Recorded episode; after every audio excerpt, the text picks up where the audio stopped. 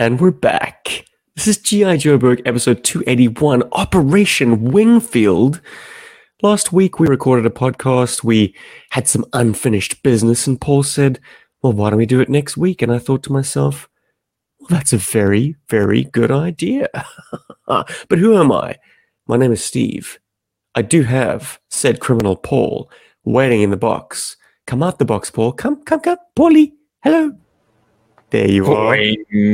Boing. Operation Wingfield. Operation Wingfield. Who else is joining us tonight, Steve? Yeah, it's not a two-hander. There are three of us in attendance. Our third member of this operation goes by the name Rob. Hello, Rob. Hey, it's me. I've joined the show. Wow, two weeks in a row, guys. What's happening? Is it 2022 again? Return to old form. Yes, listeners, you've been treated to G.I. Joburg twice now. But there's a reason for this. Um, Paul, you said that Operation Wingfield demanded some special attention.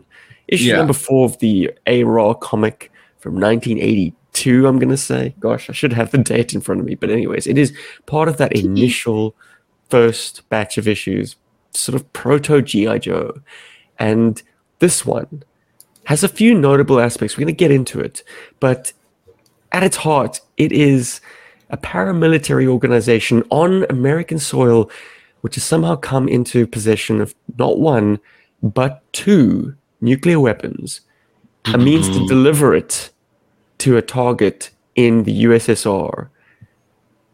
And uh, I suppose the the the the, uh, the countdown has begun. Can GI Joe get to the mystery of this this crazed camp of military lunatics before it's too late? Before the finger moves to its fateful position on the little red button and presses it. Yeah, Yeah. I mean, before midnight happens, you know? Um, dudes, But how you guys been? comic. Oh yeah, Yeah. that. Sorry, Yeah, man. Sorry. I, I want to like- know how your week's been. I, mean, I I know we're very excited to kind of like rush into this, but like, how's the week been, guys? What's what's, what's going so on in glad your Rob- lives? I'm so glad Rob is the one asking this. Thanks, man. Amazing. I, I'm I'm, I'm going to start just because I'm already talking. Um, it's been a pretty cool week. It's been a pretty cool week for me. Um, I got some some good news uh, in the form of the people that I rent the, this my apartment from. Um, they actually asked us if we'd be interested in buying it. Uh, so that's that's possibly going down. Um, we haven't had Wow. numbers or anything shared. They just asked if we're interested, and I was like, yes, because they they they would ask the tenants first. So that was cool. So that's kind of biggish news. uh, Celia kicked some serious ass with her new job. Um, that was pretty amazing. Hell yeah. on. Yeah, it's pretty awesome stuff. And um, yeah, like shame. Like she, it was a good win for her, and and it was it's really really cool. Then Oh. uh, my business partner from GI Joe, uh, GI Joburg, my business partner from Gunplay SA, uh, he was in Taiwan, and yeah, he just came back and he brought me a few goodies from Taiwan, which is really awesome. The cool thing is, it's actually nothing uh, like very little new stuff. Uh, but his brother was getting rid of all of his old Gundam stuff, so he basically donated it to Jeff and myself, and so we got a whole bunch of new Gundam kits, which is pretty cool. Um, so that was pretty rad. And yeah, we went paintballing yesterday, so kind of like kind of an eventful What? week. yeah, Paintballing. You could have led with that. That's big. Cool, man. yeah. I'll That's say the coolest last news of all. Yeah, How'd it go? Did you win? You Um, winner? yeah, but Yeah. like, do, it's, it's not really. It, they, they're kind of uh, shallow or hollow victories because it's my friend's little brother's birthday, so it's a bunch of like twelve year olds, and Okay. so Say no, no. yeah. that, that's still a win, my dude. That's still yeah a so win. like like the thing is i was trying to push that the kids were mostly on our side because i didn't want to shoot at children Mhm. um but yeah like like the little dudes they kicked butt man it was fun it was good times hey it's a gas wow um sorry just you just jumped into the the comments now that's awesome jumped in. Gas. Damn. Hello, Um, guys. Welcome, Berg Force man. Welcome. but that was fun man that was really fun Mm. I spent the last couple of days in Sydney. Needed to get my Greek passport renewed, and they've got a consulate general in Sydney. a consulate general in Perth, in Canberra, in Melbourne, in Brisbane. So I was going to fly up just for the day, um, get it all done, have my uh, interview, and hand in my documents and photographs and all that jazz. But no, then decided let's make a family trip of it. Fortunately, we have we have family there, so we had a, a place to stay, and that was fun. It's nice to meet some extended family of Kim's. Um, she said that we were going to arrive on Tuesday and leave on Saturday. Cool. So come Saturday, I learn via Facebook group that there is a toy show, like a toy convention on Saturday. Ooh. And Oh I'm, I'm shit! flipping my wig. I'm like, this is awesome. I love the idea of going to a big toy show and basically having a hunt, like rummaging through bins for treasure, which is something that you can't do online. You can you can buy pretty much everything there is uh, for a price online, and it kind of takes the fun out of things. The opportunity to go to a place physically and see what there is to buy. That really excites me and, and sets my inner child alight. I'm a child. um, so I was I was excited at the prospect of this. Then I researched it, and it says on the website, "Oh, it's on Sunday." So I'm like, "Oh, Oh. man!" And I, I pick a bone with the guy who posted it and said, um, "Do you know it's on Sunday, mate?" And then without You're telling me, he just he, he just he just edited this post. So I was like, "Oh, now I look like an idiot." Um, and don't you hate it when that happens, guys? Yeah, you should have Someone- screenshotted it and shared it and be like, "Look at this moron! Doesn't even know when his own show's Oh, on." Yeah, that would Man. be going full Karen. No, you, It's- you did it's go to That's what I would have done. But then I we're at that. we're at the mall on Saturday, just getting some, I suppose, treats Let's for Elliot in his lunchbox uh, before we board the flight. Kim is going online to check us in, and she's like, "Hang on, we're leaving on Sunday." I cocked up the Ah. dates. I'm like, Karen. immediately. Yeah, dude, I I flip out. I'm like, yes, I could go to the toy show. Awesome, awesome. Let's go see the toys. Sorry. Yeah, but um, I, I I couldn't get a ride there. I, I tried asking Oh. guys in that Joe group because it's it's a one and a half hour train ride away from where I was staying. That's a three hour a three hour round trip on public transport on a Sunday when I'm not entirely certain of the, the train schedule. I mean, sure, you can ask Google, but like there are delays all the time. And with a flight at the end of the day, so I'm I just I I yeah, I uh, I didn't have the nerve to go through with it. Even after fate handed me a softball. If we had a car at our disposal, different story. But I also didn't have the nerve to ask the family, "Hey guys, can I borrow one of your luxury cars for a for you know about four hours?"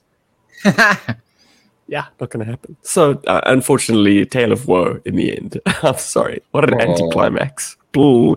But Sydney's great. It's a it's a phenomenal place. It's um, really this this hub of like waterways, a, a port, like a commercial port and a pleasure port, and beaches and cities and airport, and it's just it reminds me of New York in a sense. Mm. you know that kind of integration with water and also having everything like skyscrapers and okay well at least sydney also has in addition to all that like nice beaches. So it's it's it's epic and busy. Yeah. We've, 10 out of 10 we'll recommend. Well done sydney. You, you put on a good show. In fact the one You night did this this like crazy light show installation. Actually it's it's going to be running for weeks but it's called vivid and it was we were there on the first night so there were some pretty cool fireworks. Elias was on my shoulders saying more fire! More fire! Aw, he wanted more. It's very exciting. Fire. give me all I the wanna- fire, daddy. i wanted to shout at the top of my lungs super spreader event. We were elbow to elbow with lots of people in the same spot that um like historically i think this is where australia's brush with covid started. It's like a port of entry in the middle of sydney which disembarked a ship full of of like covid patients basically. Hmm. like before the authorities had a firm enough handle on like border restrictions and um, hotel quarantine and all that stuff. These people were kind of released into the population, and that's that's kind of ground zero for where COVID started in in this here country. Uh, Australia's Wuhan. Pretty much.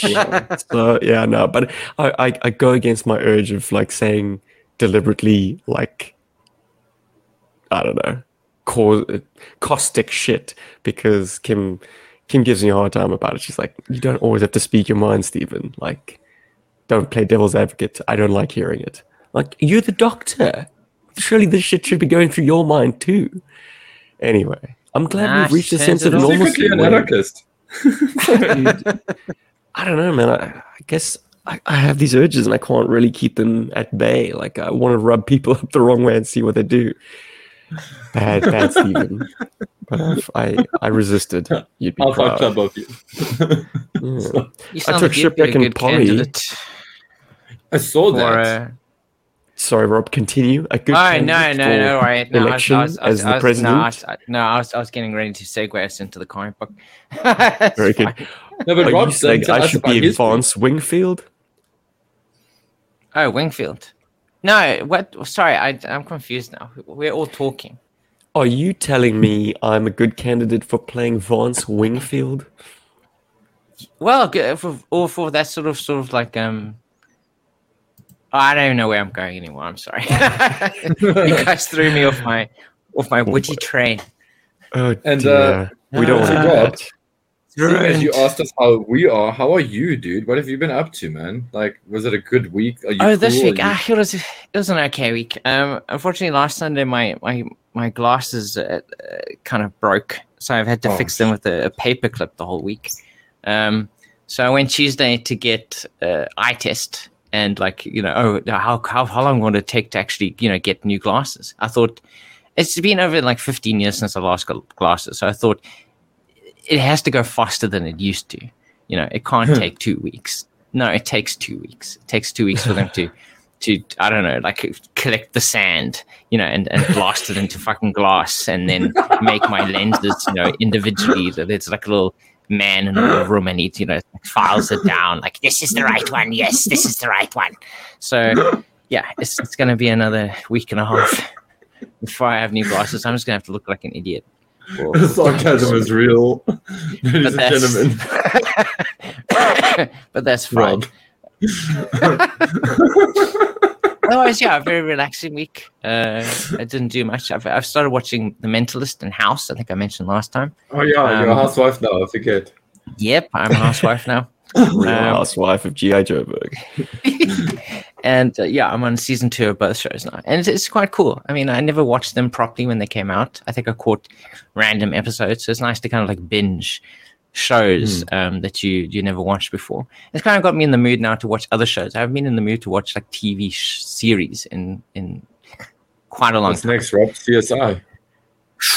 I don't know. It's not available on any of the streaming services I have. Law and so, Order uh, Special Victims Unit. I could do Well, that. okay. I mean, that's a laugh. Yeah, well, I, actually, okay, like um, full disclosure. Pardon me.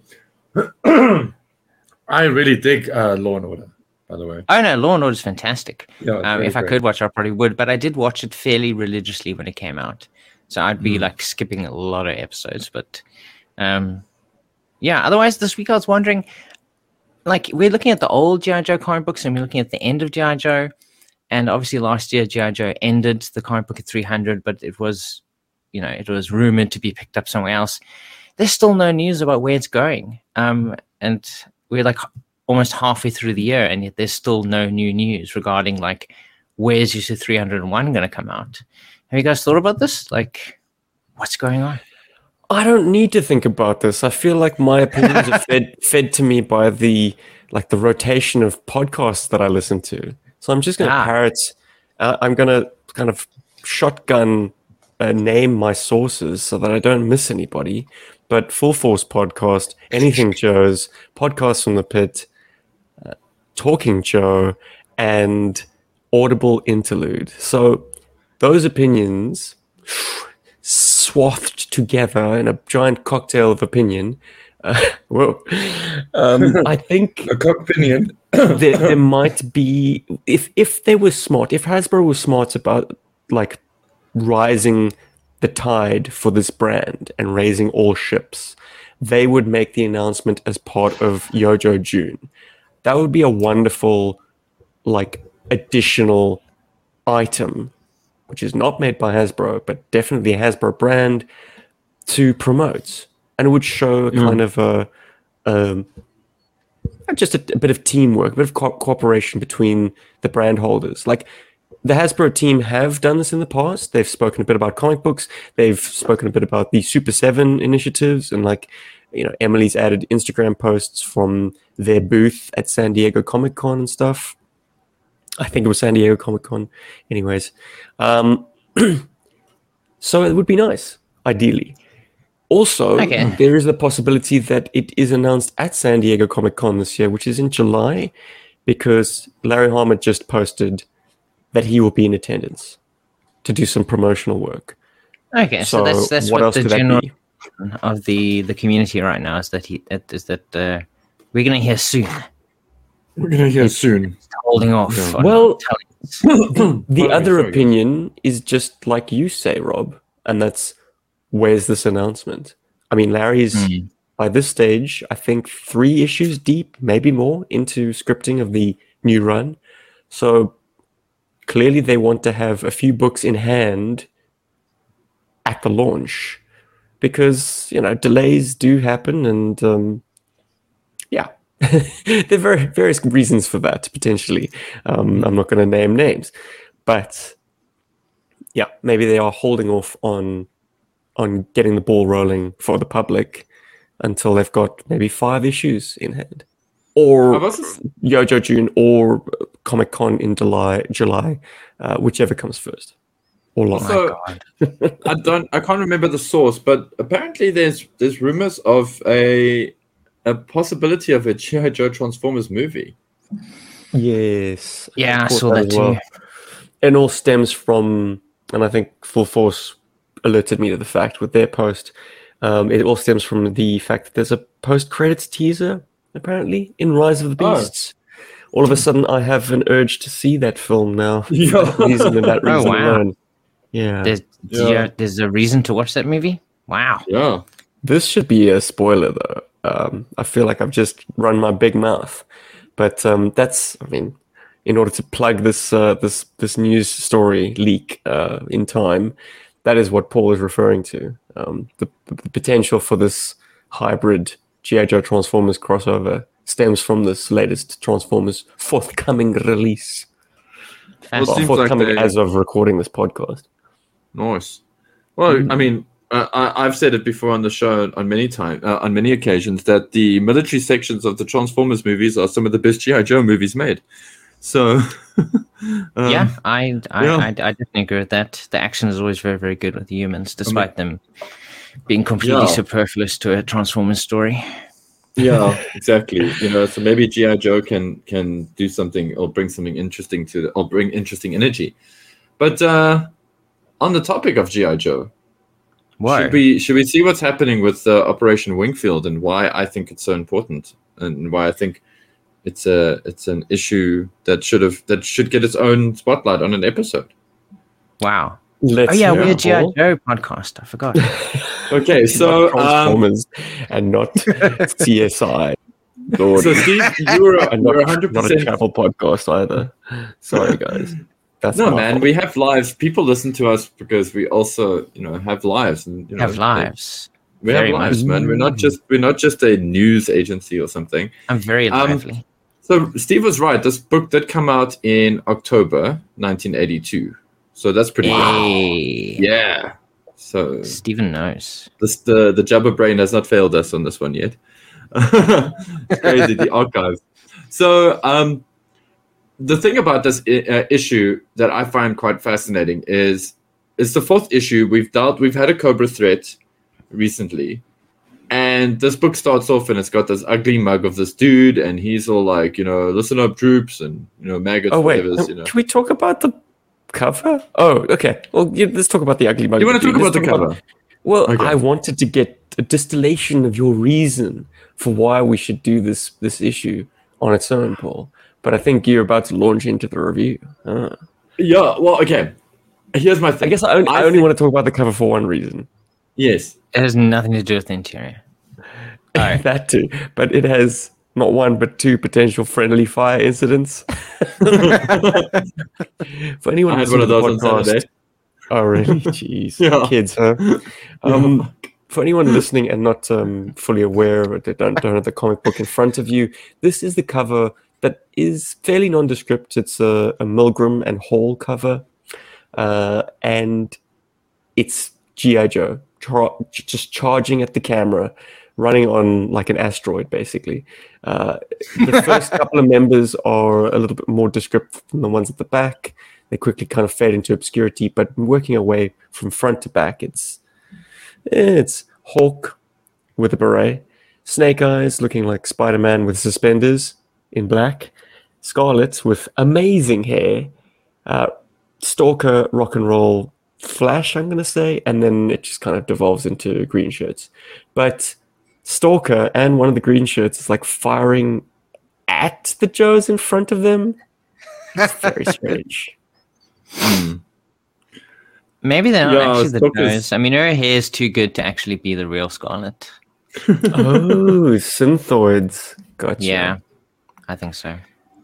Well, um, Mark from Talking Joe actually took the stalker image and flipped him to correct this time old, ages old uh, art flub. I mean, assuming it is a flub. Like, how, look, Paul, you're the artist of the group. How does an artwork get to this stage? Like, do they do each individual character separately? That's not how it was done back then. No, back traditional probably. approach. Oh, it depends. I mean, it depends on the artist. Uh, it could have just been a full spread that was done over roughs, you know, like traced over roughs, you know, on a light board, and uh, or, and and or light box, and done like this. And then the pencils were approved by the editor and the art director. And in the in the eighties, it was an editor. They probably looked at it, and all the other artists looked at it, and they were like, "Yeah, this is a good page, or this is solid. We like this, or maybe fix this or fix that." And then it went back into the light boxing stage, and they either did one of two things. They handed over to the inker with some notes to say, please, like adjust knee or whatever's, or they just trusted the inker at that time to fix up any mistakes that they pick up in the pencils, and then they just approved it once it was done. And also the stalker thing, it makes a lot of sense to me actually because it points inwards uh, into the composition, and as you can see, it points into the three characters in the front, and also the characters on Oh, the right yeah. kind of yeah, it kind of definitely points into the three characters. the definitely does. Stalker's So- just wasted three of the kind of crucial members of G.I. Joe. And the thing is, I want to be in charge.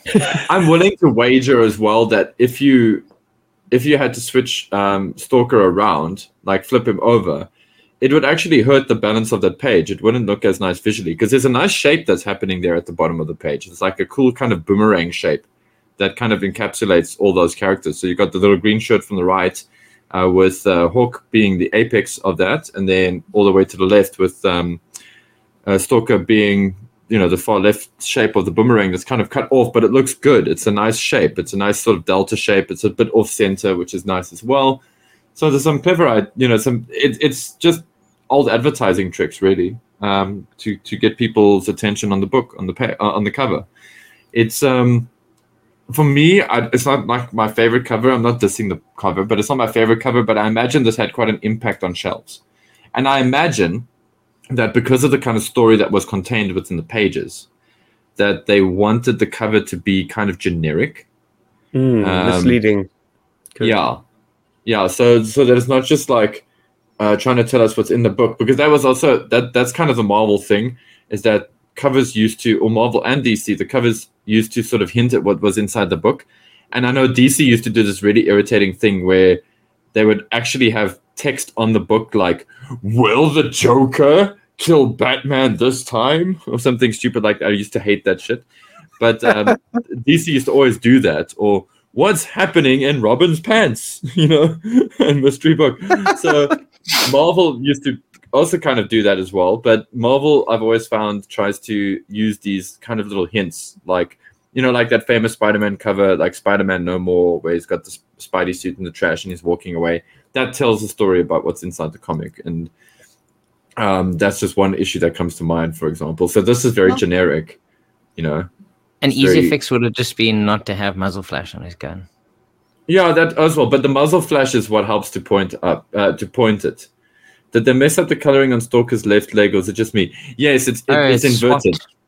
Yeah, Hmm. it's brown pants with green stripes on that side. Gaz has just picked up a micro detail on the artwork, which is very impressive. Well done, Gaz. But yeah, I never noticed. But uh, yes, the the camera See- pattern on Stalker's left leg is like a base color of brown with green splotches on top of the brown, as opposed to what it should be, which is green with with brown on top. Wow, wow, wow! I We're love that getting you got super this- detailed. I don't know if we can go through the entire comic book in this fashion, boys. No, I don't think we should. I We're think that would be. Every that would be single ridiculous. pic- every page of painting. But I'm so Mhm. glad that you zoomed in on this because I've just ins- been inspired What, by Stalker's something. That, crotch. no, man. Hell yeah. um, uh, you know, and it's it's even sh- shadowed there as to not intimidate the reader. But uh, uh, I love on Snake Eyes' leg here the highlight that's on the leg that because of the printing process of the 80s, it's got a serious dot gain. So it's got that um, because that's not zip.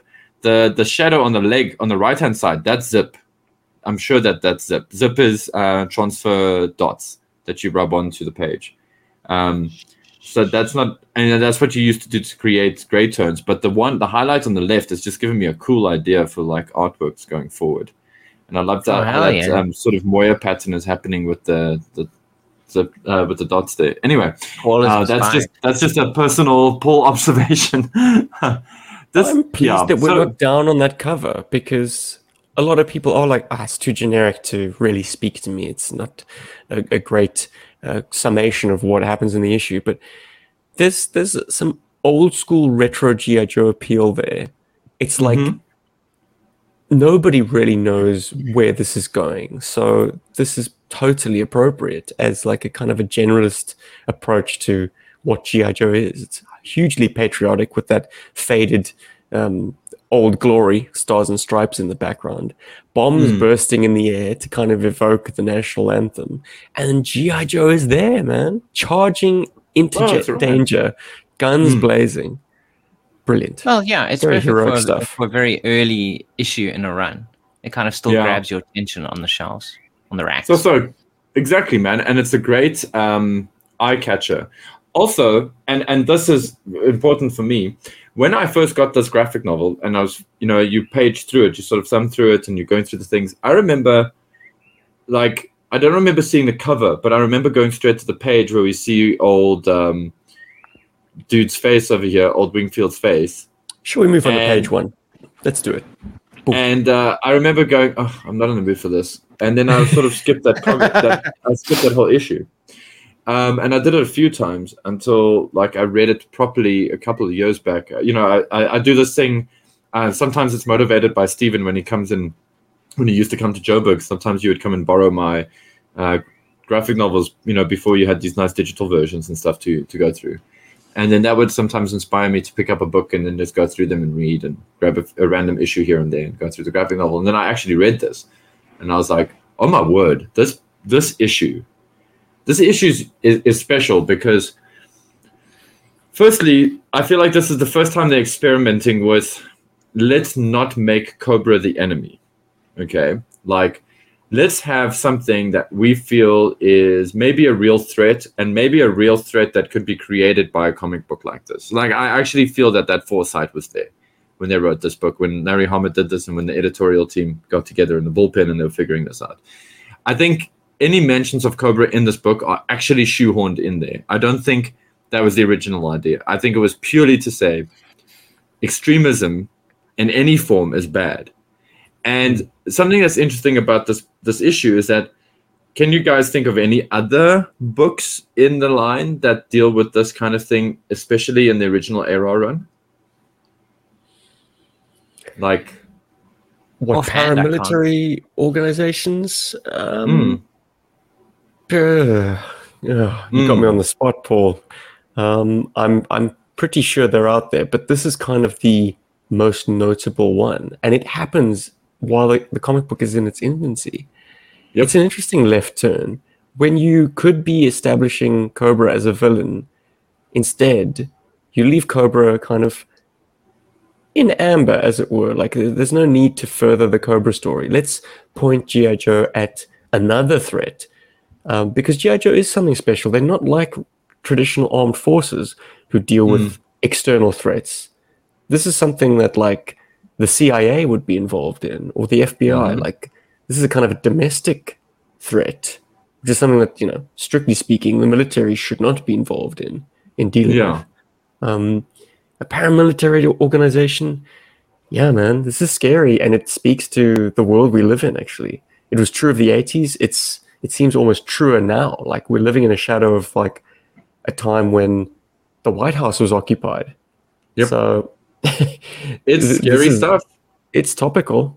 They didn't Yeah. have nuclear weapons, fortunately. Thank God. But um, but but Vance's strike first initiative is different to most paramilitary organizations in one key aspect, and that's the Mhm. fact that when domestic paramilitaries in the United States are all about protecting America against terrorists, uh, both within and without the United States, these guys are accepting assistance from terrorists. yeah, they're a new world order. Yeah. Well, he's, he's he's clearly got connections to Cobra. Well, that's what's implicated in this Yeah. issue. It's never it's never fully exposed. We never see any Cobra agents skulking about making deals with the the Strike First lunatics, but there are really high tech tanks, and how it's explained that they have nuclear weapons. Well, Cobra. So Yeah. these guys are not. Um, not against making deals with the devil to further their their aims. Well, I suppose that's true of any like terrorist organization or paramilitary organization. Really, I mean, the it- ends justify the means usually. is a domestic sort of paramilitary organization going to accept um, arms from ISIS? That's that's the equivalent in our world. Well, I mean, And- that's the. That's not going to happen, surely. Maybe it would. we I don't know. We know, To we're not part of para- paramilitary organizations, so so we can only speculate. Um, They, they've got enough guns. They don't need to accept any from uh, foreign terror groups. Well, the thing that's interesting, yeah, I mean, like this book is also very clever in that it knows that it's treading on some dangerous ground. So, firstly, as I mentioned earlier, Cobra, the, the Cobra thing has been shoehorned in, and the reason I, I I- feel so strongly about that is because Larry Hama has, and we know this from the silent issue. Larry Hama uh, comes from that old school um, style of comic book paneling and storytelling where a reader should be able to know what's going on just by looking at the panels without having to read the speech bubbles. And that's I, I've I've always found that to be like incredibly good advice when it comes to creating comic books because it's advice that's still followed today. And so there is no, as you mentioned, there's no Cobra agents, no Cobra uniforms, no Cobra symbols in this book at all, which tells me that initially they did it, and at the very end they went, "Wait, guys, call the letterer." we need to change some of the speech bubbles. We need to add Cobra has got this, or this comes Mm. from Cobra, or whatever. Because I think, I think somebody very important in Marvel's uh, shareholding shareholders read this and went, Mm-mm, uh, no, and uh, and I think they even went as far as they could to try and make this paramilitary group look ridiculous. I mean, Ryan Sweeney just com- uh, I mean, uh, Gaz just uh, commented now on bold choice in facial hair, and I agree with that. It's a mustache twirling villain. Okay, Pretty much. that's that's pretty much right. So like that is with and aviators and an M16, which makes it a very kind of uh, counterculture, subversive image, isn't it? He's got Yeah, exactly. the the quintessential American gun and aviators to make him look like he stepped off the set of MASH. No, Chips. That one. Chips, That's acronym. Um, it's yeah, it's, it's an interesting kind of like I don't know. Um, And then we got carry on, Paul. anachronistic. I don't know. no, but no, it just it's, it hits you in the face. Like, is this the Mm. good guy, the bad guy? Should we Yeah, have sympathy for his cause? Hmm. it's just really goofy. And the whole book, if you go through, like, as we go through it again, you'd have no sympathy for this. So they were very careful to write this paramilitary group in a way that doesn't evoke sympathy. You know, Cobra has I, I don't know if I agree with that. Like, apart from Really? him, Okay. Yeah. apart from Vance, the rest of his organization seem to be like there's there's sympathy for the guy who flies the plane, Carruthers, Oh. and there's sympathy obviously for Sherry because she she has the heel turn at the eleventh hour. Well, let, let me turn. rephrase. We don't. there's not a cabal readers- of baddies. It's all Yes. focused on this guy, this lunatic. yeah, who's got but his finger on the button. But uh, yeah, let me rephrase. We don't have any sympathy for their cause, for the Oh, cause that's uniting these uh, this quote unquote innocent people or victims of this kind of cult mentality. Um, that's what I meant. Sorry, Steve. Uh, Hmm. Yeah, because And I also, But- Paul, I need to to just put the brakes on ever so slightly because this is the first of the ARAH run to not have its plot delivered by Larry. This is a Herb Oh, Trimpe illustrated Ooh, and better. plotted issue. So he had creative reins over everything. Uh, Larry came in to do the scripting. So the words are Larry's, but everything else, the, the, the story beats, the way it's illustrated, that's all Herb. Sweet. Sorry, I just Mm. saw Larry Hama's script and I just figured, well, he probably wrote it anyway. Like, um, Gotta meet the you know, guy. and, Which, I mean, got- you, you tipped me off, Paul, to the possibility that maybe Herb had this plot, you know, in mind for years before GI Joe was even a thing, and just looking for a vehicle to push it off into. Um, kind of maybe GI Joe like that. offered the Mm. perfect opportunity, or maybe he came up with it one weekend while he was on GI Joe and pitched it to Larry and said, "Larry, you you, you take take the month off. I got this one." You know, you never know what happens. You've been working really Larry hard. Could have been, could have been sick. He could have been moving an apartment. He could have something could have happened. So, like you know, there's always a plan B with these things, and this was the plan B book. You know, uh, Hmm. but maybe maybe this book was even like considered before the run even started as well. Let's consider different villains. You know, for for GI Joe. Like, let's not just have Cobra. What what other villains can we have for for GI Joe? So let's try a paramilitary group you know, and see how that flies. And and maybe maybe we'll have different paramilitary groups throughout America, you know, that are being funded by Cobra or something, you know. Well, up, up until about issue 12, it was always Monster of the Week stuff. So the Mhm. those initial issues can be read in any order. There's no Mhm. issue to issue continuity. Yeah, they oh, are oh, I lied. There's the, there's the obvious exception. There's a two-parter. I forget um, the the stuff in Afghanistan with uh, the Oktober Guard. Mm. That stuff is a handover. But yeah, if you take that as one story arc, that can be shuffled to any point in the order as well, within the first twelve issues. Also, there's like, and if we go into page two, just because I think uh, the viewers of the YouTube channel might get a bit uh, bored of seeing this man's face, we get to this cool spread here where we just see who this guy is. And I mean, clearly he's Dr. Eggman. This is before he started torturing Sonic. But this guy is like, like immediately like slaps you in the faces. This is a cult leader. You know, this is like, um, you know, Mr. Mm. Kool-Aid cult himself. It's very, very hectic. Like the way the words that he used, you know, the first uh, first file by the numbers, proceed downrange, taking uh, evasive action on the double, move out. He's like pretending to be a military guy. He's not speaking with the same kind of authority that we've seen the Joes speak with, you know, when they go through things. Because we we had a little bit of a, you know, the Joes, you know, military chatter before this. We also have the guy that gets shot in the leg um, because he's just like this guy's exerting his power like a total bully, and you know, then he turns around and he goes, "No, we knew the risks when he joined. He's just going to have to make do with the field dressing and some aspirin." It's like, no, dude, Rub some dirt in it. yeah, it's like don't be a hardcore asshole. Like, and and that should tell you that this guy is full of abuse. So these people, they're not cool with this shit.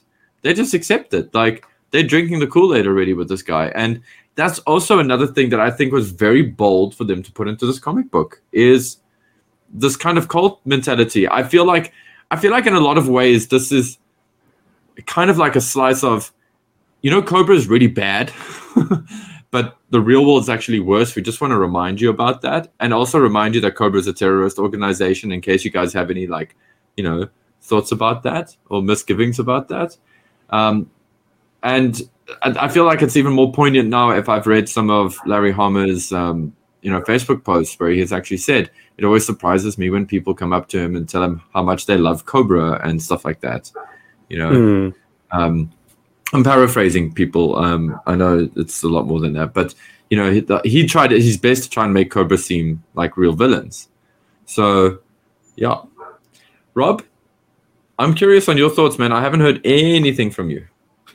Well, I was very curious that we were actually going to do an entire episode about this. Like, I'm, I'm, I'm, I'm trying, I'm, I'm silently listening to you convincing me why we need Oh. a whole episode for this issue.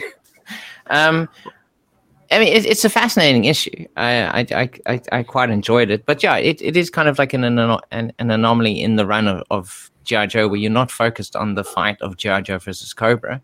Um, but I do enjoy it. I mean, it's it's even from just the second page, there is cool foreshadowing, especially from like the wife, where she is a bit like down on like what her husband is doing right now. Like, you'd have to use live fire. Um, you know, they've only been here for a week or so, but like, you know, you can kind of there's a bit of pushback from her. Um, and Mm. I, I like that through the scripting, you do have an idea that she will. There's a possibility if you're paying attention. There's a possibility of um, what she's going to be doing later in in, in, in the issue where she kind of like turn fully turns on her husband but it's it's cool as well because especially early on you do get kind of the setup of like why are these guys you, you don't know why they necessarily are so willing to do what they're doing but very soon we're going to get the the reason for why they're why they are drinking the kool-aid as it were so easily because they have their families there too this guy Yeah. encourages the people to bring their entire families with them to these to this retreat and well, that's what Cobra does as well, you know. So yeah. So it, it just yeah. But overall, it's And- a very interesting issue, and I'm, I'm glad we are actually taking a, a deeper look into it. And on the next page, Steve, like this is absolute art. I love this. It's so clever. I love this transition. We got the side of his head, we're going deeper in, deeper in, then we see a shadow, and then we got a call for the lights to switch on. It is so cinematic. I love that transition. And it's and that's another thing I love about this issue in particular. This could be a movie. This could this could be a, a uh, maybe a GI Joe live action, you know, TV series. This could be the first three parted, you know, the the first pilot, you know, before we even introduce Cobra. Uh, this could have been it- an. It could be done on a very tidy budget. I mean, apart Yeah. from the aerial stuff, which, if you're really tight, you could do uh, as just radio work. yeah, You know, Hawks kind of on the radio. I've got Carruthers in sight. You know, trying to down the B twenty nine. But yeah, this all happens in one camp. Uh, a little bit of action, a little bit of espionage, a little bit of fisticuffs. I mean, it's, it's, brilliant. It's a bottle episode. Yeah. it's so cool. It is so so so cool, and I can't believe how much I love this issue. Like, I really, I can't, I, I kick my, I kick my younger self. Yeah, sorry. I mean, I'm apologizing, but I'm actually not sorry. I'm, I'm. It's cool to find something like this. It just found like such. It feels like such a diamond in the rough, uh, for me, and you know, as we go through this book, I mean, just the page, like I said, the the page layouts and stuff are fantastic. Um, they they're just really well done. They're very cinematic for me. I also love the next shot where we have Hawk talking, and then it trans and and it's cool because it's like, let's go. I want your gear packed and ready to get in ten minutes. Get the and then as we get to let out, and it's like he's there in the camp, and it's like, it's such a good transition. And then Mm, there's like little things like bringing- match. a visual match. And then later on, a lot of I think a lot of ideas for what Cobra could be on a grand scale was sort of you know borrowed from ideas that came into the creation of this issue as well. Because bringing in the families is like bringing the families into Springfield. You know, you got Springfield, a lovely little town, and you got all the the Cobras and Crimson Guards and all that stuff living there, and they have their families there. And ob- obviously, Cobras, you know, you know, using surveillance and all kinds of crazy stuff on them as well. And they're also like in a sort of cult like mindset. And they're also very McCarthyist, where, you know, they're calling out on everybody's behavior around them. And it's very, very cool. And uh, I feel like that's there. And then also, this intel, this footage comes from an FBI agent. So if we are to read between the lines, that FBI agent was either killed or something because how Mhm. did this guy not know he was infiltrated by an FBI agent? If I mean, surely he would have seen his numbers drop and things like that. So it also so if he wasn't killed, then he managed to get out, then it shows you this guy isn't as disciplined, or his military doesn't quite have the discipline that it should have. Which also again shows why he's paramilitary. He doesn't have true military discipline going through it. There's no honor system going through there. It's fear. Sorry, Steve, you wanted to say something and I completely steamrolled. Oh, I just I just figured if um if someone had been murdered in this camp, then uh, there would probably be less of a clandestine infiltration. Like that, they would be able to legitimately um, make arrests and Oh, that's conduct true. an Actually. investigation. So no, I think everything's kind of above board at this point. Like Hmm. it is enshrined in the Constitution of the United States of America that you can bear arms. So these guys are just you know flexing their constitutional rights to have a camp in the woods with lots of guns. and then he i love like as we get into the page with the training and you've got this guy talking and so you got and, and this is a great contrast that happens in this page. Um it's uh grunt talking to hook uh to hook to hawk.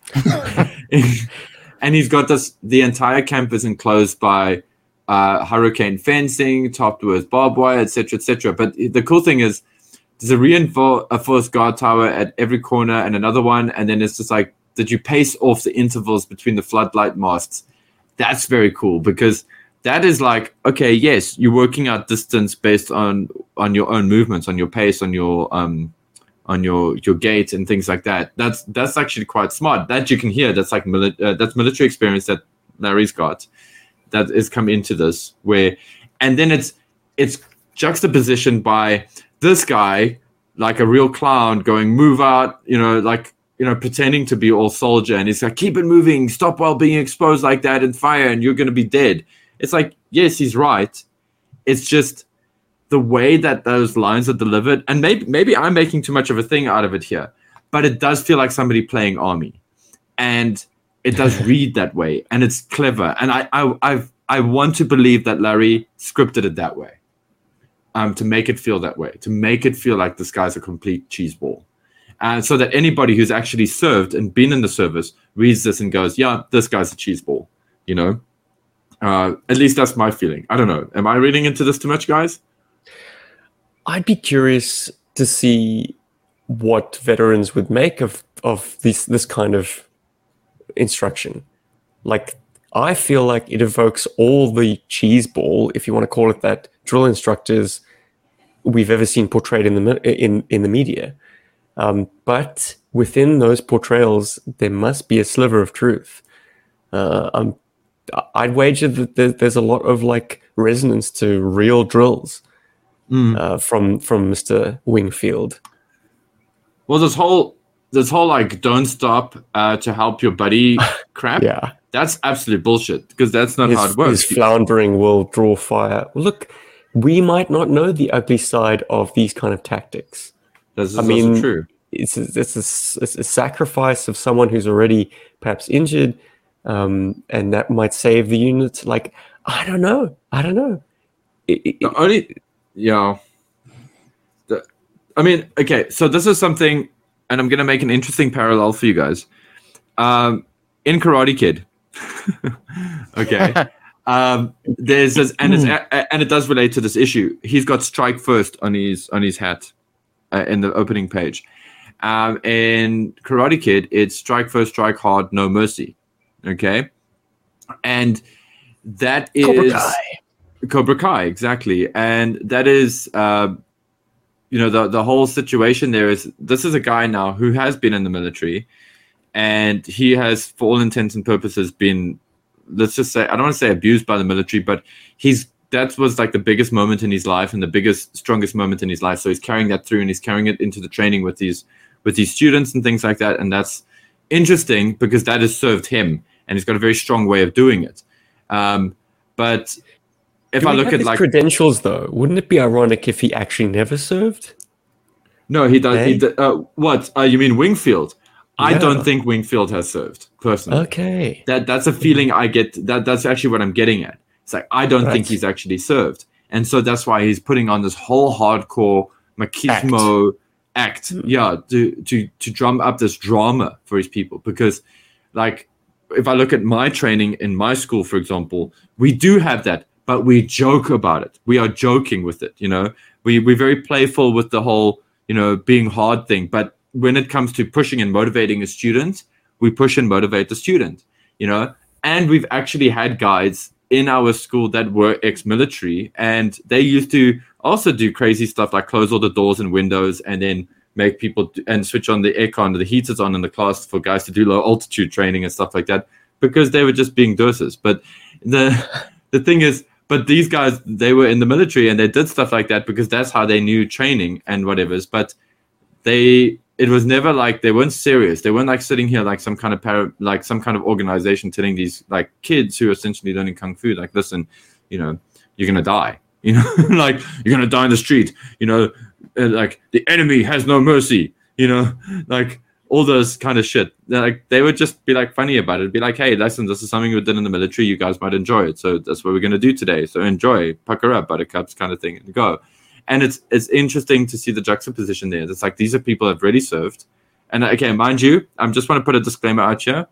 South African military in the early 90s and 80s, those dudes were a bit nuts. Eh? I'm I'm not saying it. There's no disrespect. Those guys are a bit nuts, and um, yeah, I think uh, you know. So don't please don't judge the military South Africa based on that little story or something that I've mentioned there. But yeah, it's just this again this thing that i'm as i'm reading this book i'm seeing this guy is just a complete clown. He's just making shit up. He's just you know he's got this control. He's obviously being played by somebody much bigger than him. And this is where it opens up the doors once again for cobra. He's got this old military hardware as well. And then we get to something that i also think is quite interesting and it's something that's very very rare in the entire gi joe run and it's on page six steve um, which is snake eyes and we actually hear Snake Eyes' thoughts. Very Which elegant handwriting, wouldn't you agree? Yeah, it's got great penmanship. Yeah, and uh, I love Oh, his it certainly turning. carries through to the final issue of the uh, of the run as well. Mhm. Ah, yes. Very Most difficult to read. the interesting Yeah, thing it is, does is close that- up a bit, doesn't it? Yeah. I, I listen. Uh, I I think it's very good penmanship. I think the pretending part there, there's a bit of a whoopsie, um, but you know he's making notes and he's making his notes in cursive, so go Snake Eyes. Um, Making um, his notes for what purpose? To serve as evidence after the fact? Because, like, who's going to have time to read this? I mean, they're very cleverly kind of write in a bit of a back door that the three men compare notes when they meet up later. But I'm like, honestly, did Grunt and Hawk, like, pour over Snake Eyes' written notes? Hmm, let's have I- a little I think- read.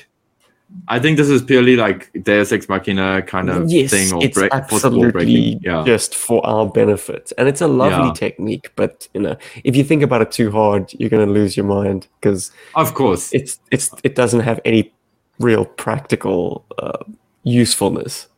the one thing that it does serve uh, that it does inform me about is how observant Snake Eyes is. How, for example, he can tell that Hawk and Grunt are holding back. You know, um, observed Hawk and Grunt pretending to be clumsy and slow in a most uh, in a most unconvincing manner, and it shows you that he has a very high standard for for deception, uh, which uh, which comes from either his Arashikage training, which I imagine it does because uh, ninja training uh, um, uh, martial arts is actually about deception. Make no mistake. Um, uh, or maybe it comes from his basic. And I don't know how the American military are trained. I've never been in the Amer- American military, but I imagine that there's some level of you know being smart about how you carry yourself.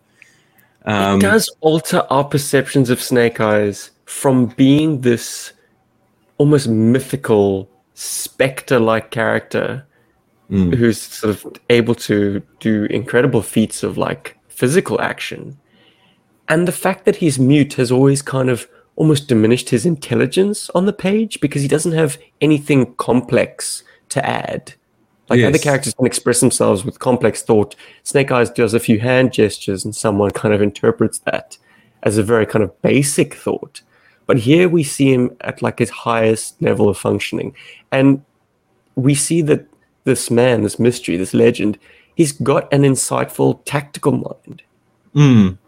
You know, he knows about B 29s and that they are well within nuclear strike capabilities. He times cutting of the fence with the highest levels of nocturnal insect noise. Like I love that ridiculous amounts of detail to be putting into a journal, but it does add. It, at this point, it's it's transcending being a journal. It's more like narration of the of the illustrations. It's giving the reader a little bit more information on what they're looking at, which is a I love that it's not a thought bubble. yeah, yeah, well. yeah. It's Yeah. it's diegetic in a sense. We're reading his notes. Mm.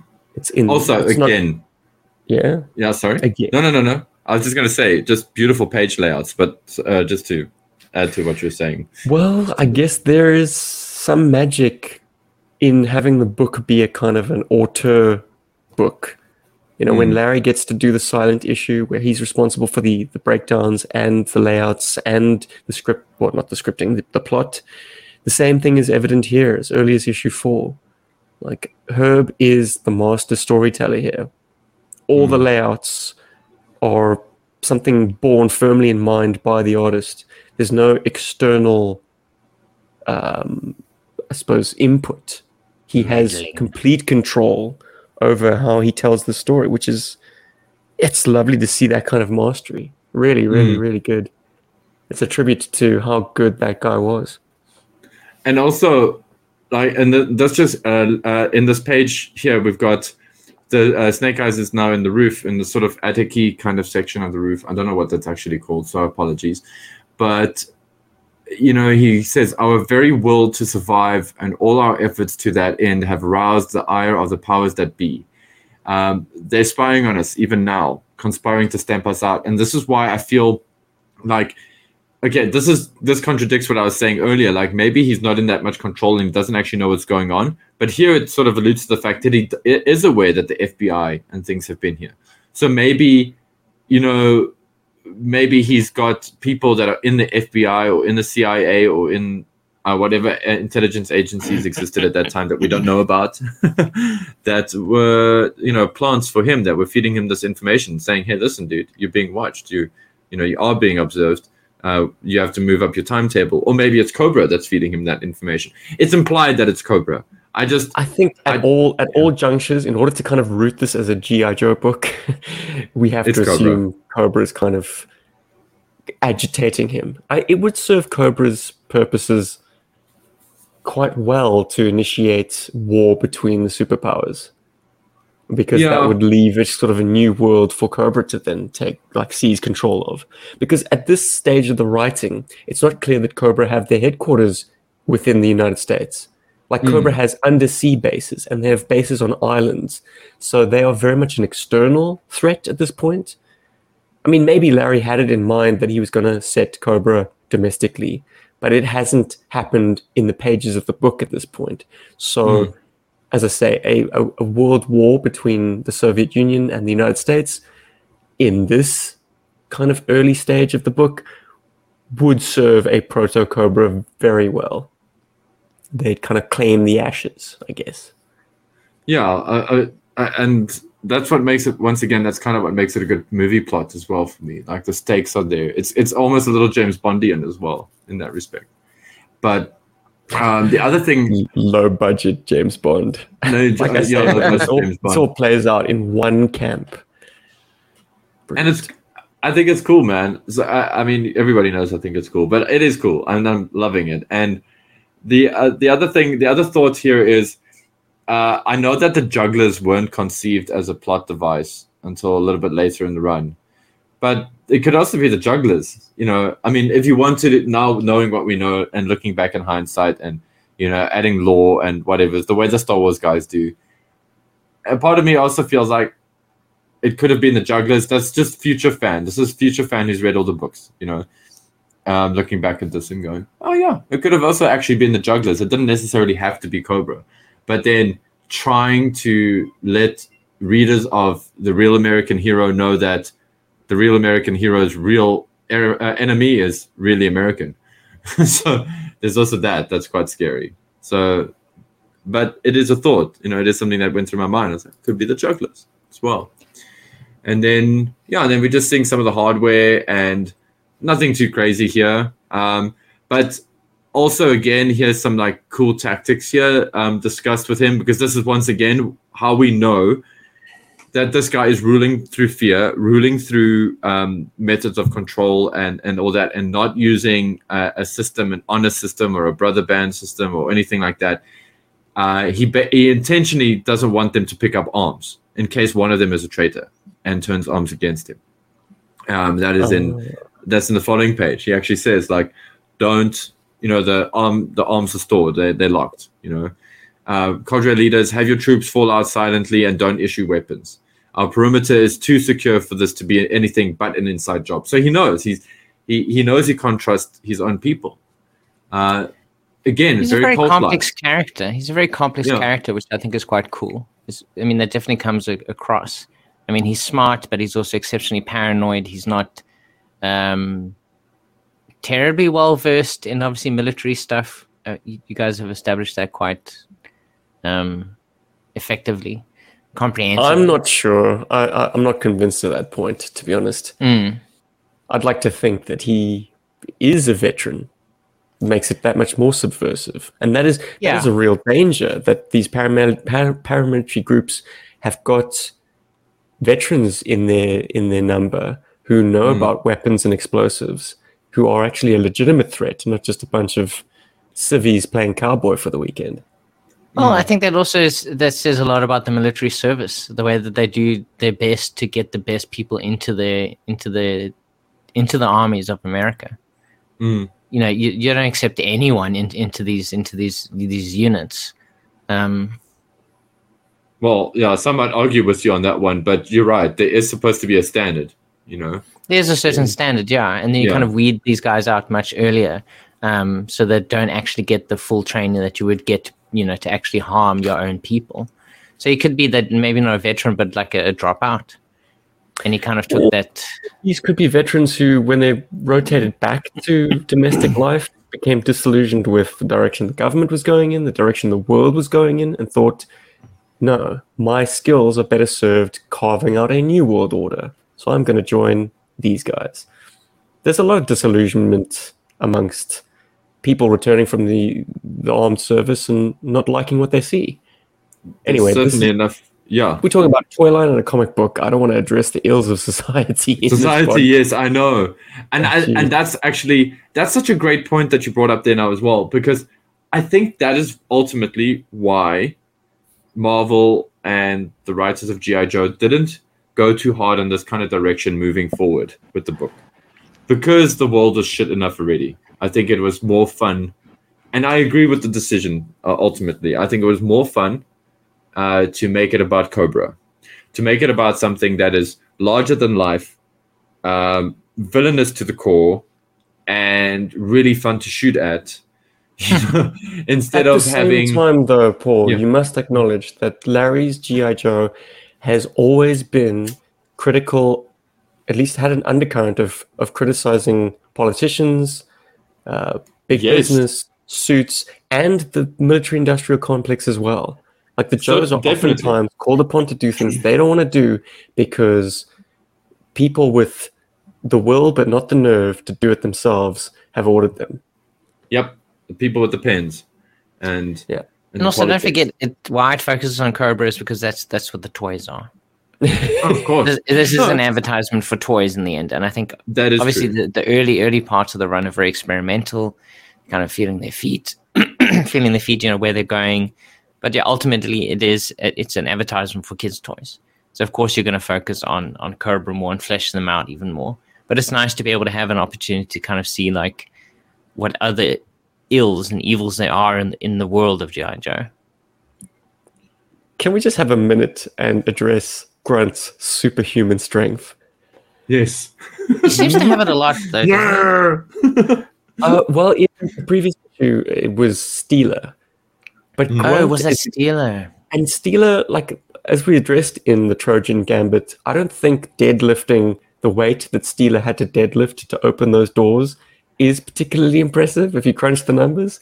But anyway, I'll step off that point and But just address picking a the person like, up Grunt. and it looks yeah. like he's thrown a punch almost. I know he's picked the person up like by the nose and the butt and throws him, but like it looks like a punch that Spider-Man would make to kind Yeah. of clear a room full of thugs. It's that very kind of superheroic. superheroic, like phys- That bowling physical punch. action.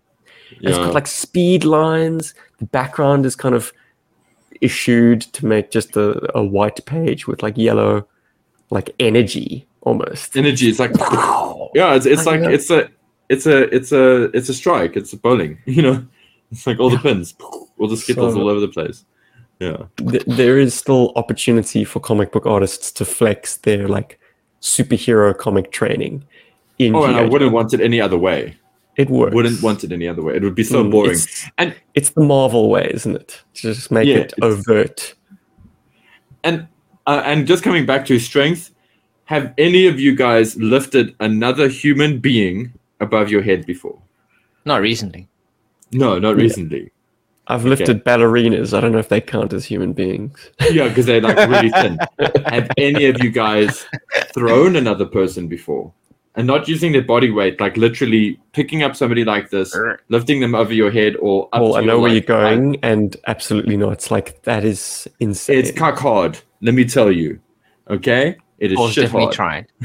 No, not tried. I've, we've we've done it once in a class. It was done to actually show us that, like, listen, don't try to be superhumans and pick people up. It doesn't work. and we were Mm. dra- we were drilled with this, and and and it's worse when somebody bigger than you picks you up and throws you. So that was the other side of the drill. So this sucks. This whole bottom section of this page, it's a lot of ow. okay, and yeah, Grunt is one strong human being. My God, go go Grunt. He's a proper Um, grunt. And go go Shame. grunt Uh, uh, Oh, dude, they they name drop an erroneous tank. That um, you know, these are the like hot new tanks that that Ivan doesn't give their best buddies. Like the tanks that Grunt and and Hawk find to kind of tip them off that Cobra's sponsoring the Strike First initiative.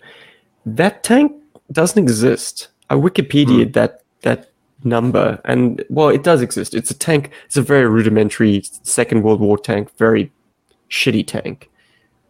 Um, yeah, Hawk says uh, these are Russian T60Es, state of the art in tank technology. Like the T60, as I say, that's a World War II tank, and it's Mm. yeah. If you ever if you ever Google it, it's not very impressive.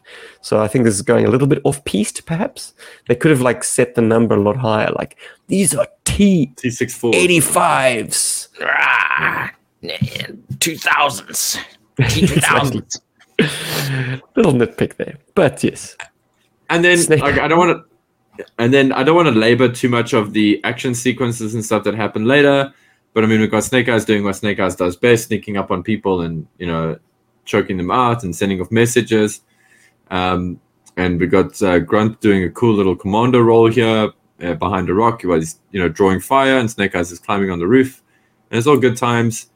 And then, yeah, we start getting a bit closer to the. Um, you know, to the family. Uh, so this is one that's really interesting is that like start arming the children, you know, like start giving the children guns, and this is this is where it starts getting like very Waco, um, and, and that you know now they're going to use the kids and give them guns so that if the military or in GI Joe, if in GI Joe's case, if GI Joe draws fire upon these people, these combatants, because they've got guns in their hands now, uh, they've essentially opened fire on children.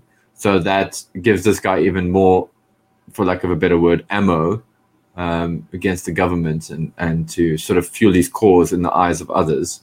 Um, so that's kind of a thing. And also because he's a very coward. he's smart hide tactical. Yeah, he's a coward, but it's also a smart tactical move for a coward to make. Yeah, well, it's a So he's actually a, he's actually very smart. He's a very smart guy, but I mean delusional Cunning. at the same time. Mm. Cult leaders are like that, my dude. They they they they sick. Uh, sorry, like I, I I'm very like into. As you guys know, I'm, I find the whole You're cult into thing very fascinating. Yeah, just because I've known people that have been in one, and Wow. I, I know one in particular. uh, recently that was in one, and that person has sort of uh, well, they they reintegrating into society. It's quite interesting, um, but I don't want to go into that too much. And then we got this cool flying scene, and I love that we're reminded that Hawk is a pilot. Hell. Um, Is he though? I think this is He more a case of like, let's assume Hawk's a pilot because his codename's Hawk. Come on. Mm. But nowhere in his file able to fly. card does it make mention of aircraft training.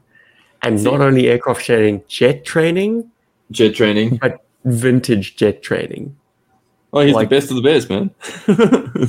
I'm, I, I'm, I really enjoy um, Mover Ruins movies. Uh, C.W. Yes. Lemoine, who uh, is a, a United States pilots, military pilots, who, when Yeah, commenting on on on Top Gun Maverick, saying like, "How the hell does Rooster know what to do with an F-14?" Because Hmm. unless you have very specific training in what all those buttons, dials, knobs do, like it is like it's it is a very manual readout. It's a very analog plane uh, Yeah. in a digital world. So if you're trained in the sort of the digital era of flying, like how to even start one of those planes is stupefying. Good thing he had Maverick along, but like Maverick didn't exactly have to give him a briefing. It's like, you know what to do, dude. Run around the plane, climb up there. Anyway, my point is, Hawk climbs into an F 86 Sabre. Amazing, amazing aircraft from like the Korean War era. In fact, this is, Yeah. this is shortly after World War II, these things kind of started becoming what went into development. This is a plane from the 1950s, right? Isn't it Um, one of the first supersonic fighters? It Something- could go super supersonic in a dive, but it Yes, wasn't okay. built to be supersonic. Yeah. So if you if you're conjuring up images of this plane in your head, it doesn't have a fully swept wing. It's it's a sort of a more graceful sweep. Uh, it it looks like, I suppose, just a prop-driven plane's wing, but reversed. So it's, it's got a more gradual sweep. It's got a, a big open intake in the nose, so it doesn't have a pointed nose. It's got six- reminiscent of a MiG. well, the, the MiG and the MiG 15 and the F 86 Sabre were enemies in Yeah. the Korean War. They were the kind of the classic matchup. Um, it's got six 50 cals in the nose. Fortunately Holy for Hawk, shit. they were all fully loaded. However, the radio And the radio plane was fueled. Like- Mm, plane was fueled up Yeah. and ready to go. Uh, Like, what else Like can we that say plane about was getting made- I was thinking about this the other day. Like the B 29 and the F 86 would have seen service in the Korean War. And the Korean Mm. War was essentially 30 years before this comic book issue. But in service today, there's a plane, that, a bomber, the B 52, which was around since the 50s. So that is a 70 year old plane. So, like, all of a sudden, if you put that into perspective, these planes ain't that old yeah. like the F-86 would have probably left service in the 70s. Um, so that's just 10 years before this. I mean, Hawk might have been, if he did do pilot training, he might have indeed been flying the F-86. It's conceivable. Yeah. Very much so. That's What is That's the thing inconceivable, however, is how fast Is- it is. no, no, well, no, it's fast. It's certainly going to be able to catch that that that B twenty nine if Hawk had an accurate heading for it. I mean, it's a big Yeah. open sky, pal. Got no Luckily- radio. Luckily, Carruthers followed the coastline. So he's flying towards the coast from Man- Montana and then up towards uh, towards Canada. Like he's, he's following the coastline before then flying across the ocean. The problem, however, I did crunch the numbers. The B 29's range to get from like the most western border of Montana to Vladivostok that's a real stretch. Uh, I would wager that, like, unless you have some very favorable tailwinds, you're not going to make it. However, you're definitely not going to make it if you first fly north and then fly west. So this plan, look, it was always going to be a one-way trip for old Carruthers. I don't know if people necessarily reading this comic book would realize that it's a suicide mission for him. That's why he's kind of a, a grim character. Like he's going to basically drop the bomb, run out of fuel, and then crash into nuclear wasteland. Yep. Yeah. And maybe it was just going to be a kamikaze drop. Once again, very dark overtone for this book, and something that really stands out as quite, you know, significant in the But run. since he was never going to make it anyways, it's all moot. I mean, he didn't have the range to make that trip. You could you could almost argue that him not making it is almost worse because he's got a nuclear payload. You know, like I mean, he's again, one one man alone flying a very complex vintage bomber with a very complex weapon on board and doing all the navigation himself, like superhuman. It makes for great comic book reading, but honestly, he needed a crew. yeah, agreed. And uh, on the on the next page, on the I think it's page 17, 16 or 17, 17? yeah, seventeen. Uh, I've got there's this panel. There's two panels in here. I uh, three panels in here. I absolutely love. The one I think would make Roy Lichtenstein. Very Roy Lichtenstein. Uh, in fact, I love that rat tat tat tat uh, with the the guns on the F eighty six. Dude, that uh, that is a t shirt.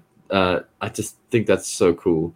And then uh, Mm. the the that shot with the plane sort of going down and Hawk's like jump, Carruthers, jump. You know, um, I love that into shot. the middle of the Atlantic. Not the Atlantic. This is wow. This is like what sea is this? I know it would be the Pacific, but we're far Red north Sea. of that.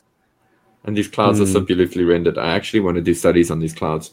Anyway, um, the, the- that shot of the, the the plane going down, it's so cool. I love the shapes there and how the lines sort of intersect with each other. It's it's a very it's it once again this this issue is so cinematic. Um, and I can really see that on widescreen playing out so slowly with this like very sad kind of music, this like you know, like these minor chords coming like very As the you know, kind of keels over and, and yeah. descends into the ocean. Well, if you know Herb like I know Herb, you know that he loves drawing planes. I think he made his his, fir- his first uh, jobs as as a, an illustrator was drawing schematics for aircraft.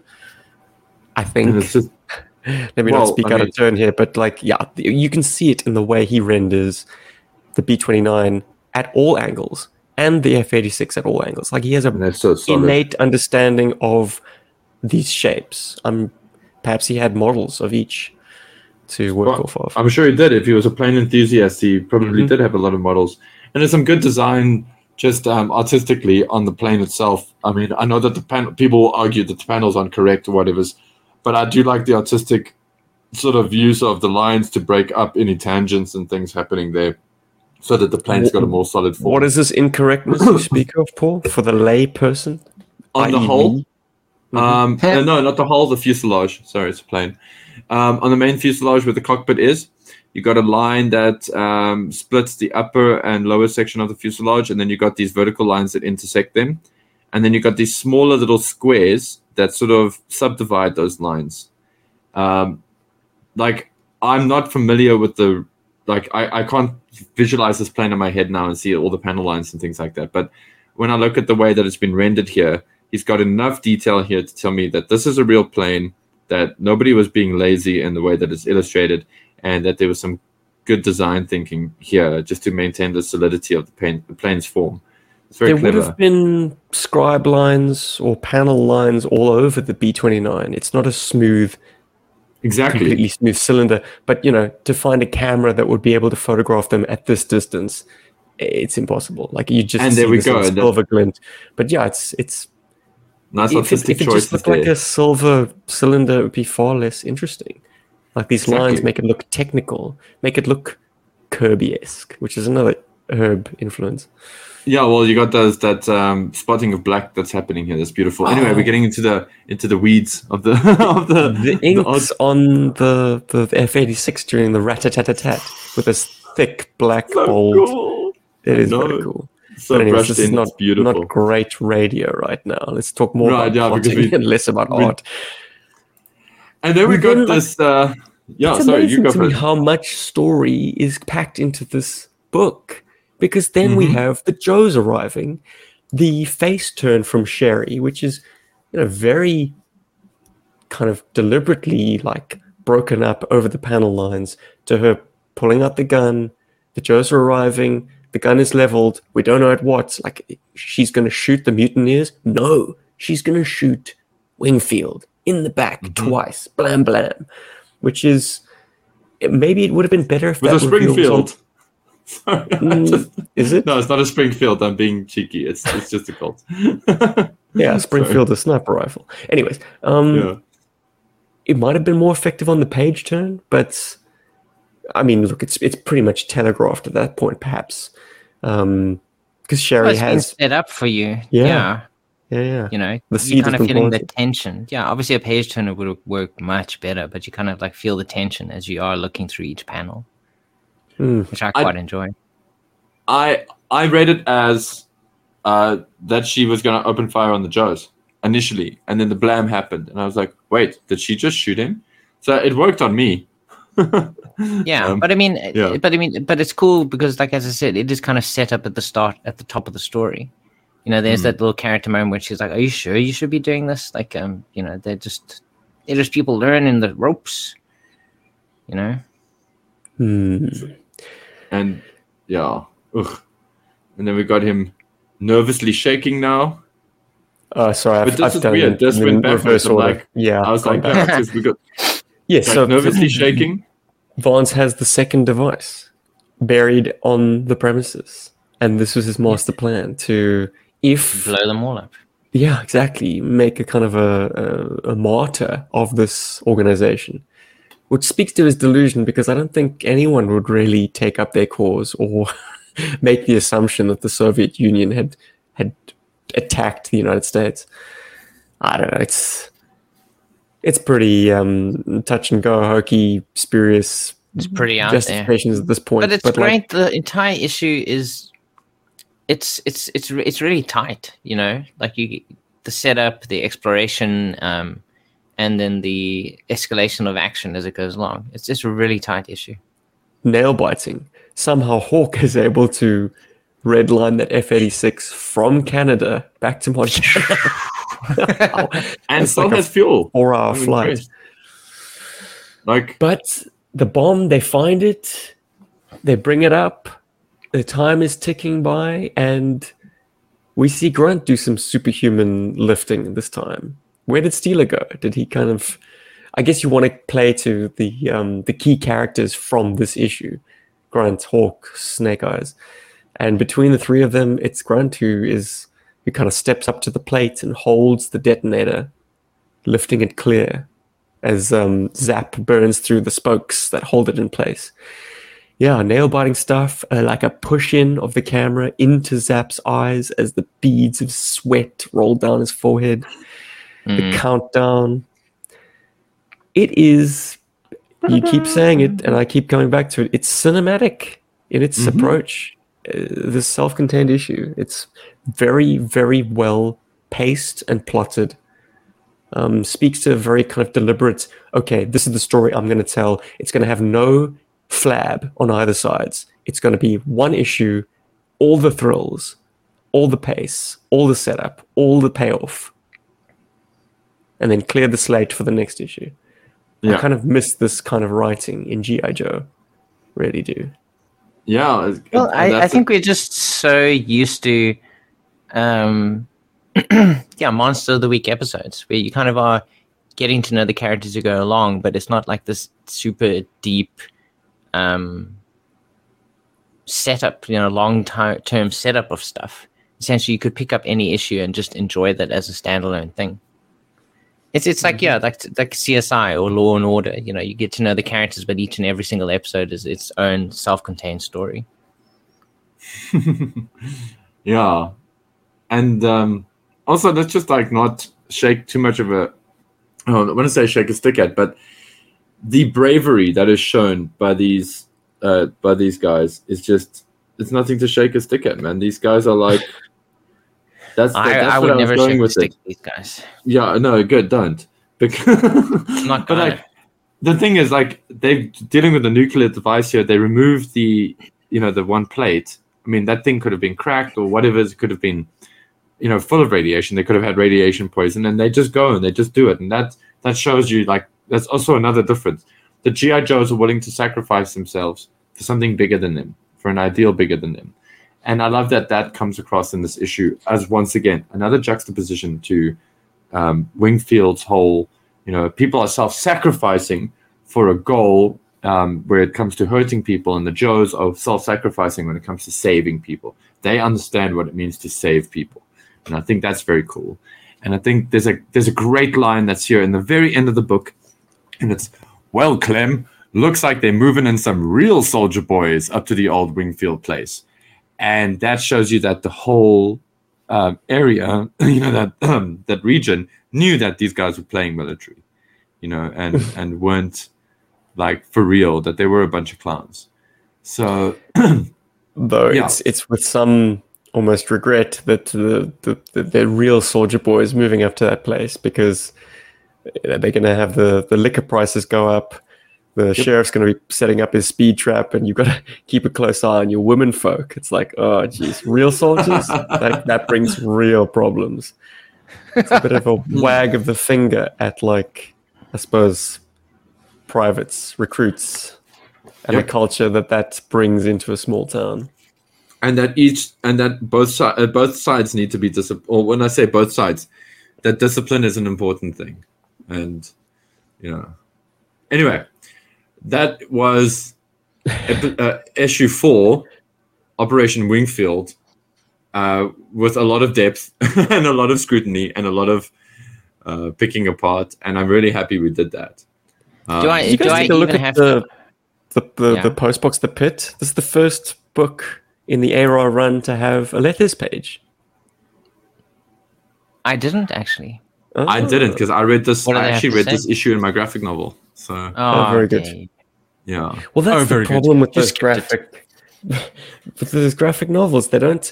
Okay, they don't have the, the ads, which I delight in reading in the kind of the original um, comic book form, but also Postbox the Pit, such an essential part of the reading journey of, a, of an issue of GI Joe. Uh, I guess it's not possible to reproduce those letters. Maybe, maybe it's a, a Marvel's publishing thing. Like if the if it's IDW printing the book, they can only print the book. They can't print the ancillary material. But it's a, a nice window into the opinions of the readers at the time. And what is impressive, particularly with this letters page, because oftentimes the letters pages in these early books are just responses from kids, which is wonderful that kids are reading this. But like these letters were all written based on issue one and were written by what seems to be mid to late teens or even adults because the first letter is written by a serving member of the armed forces congratulating the book on its like military accuracy. Yeah, no, I just read read it right, right now.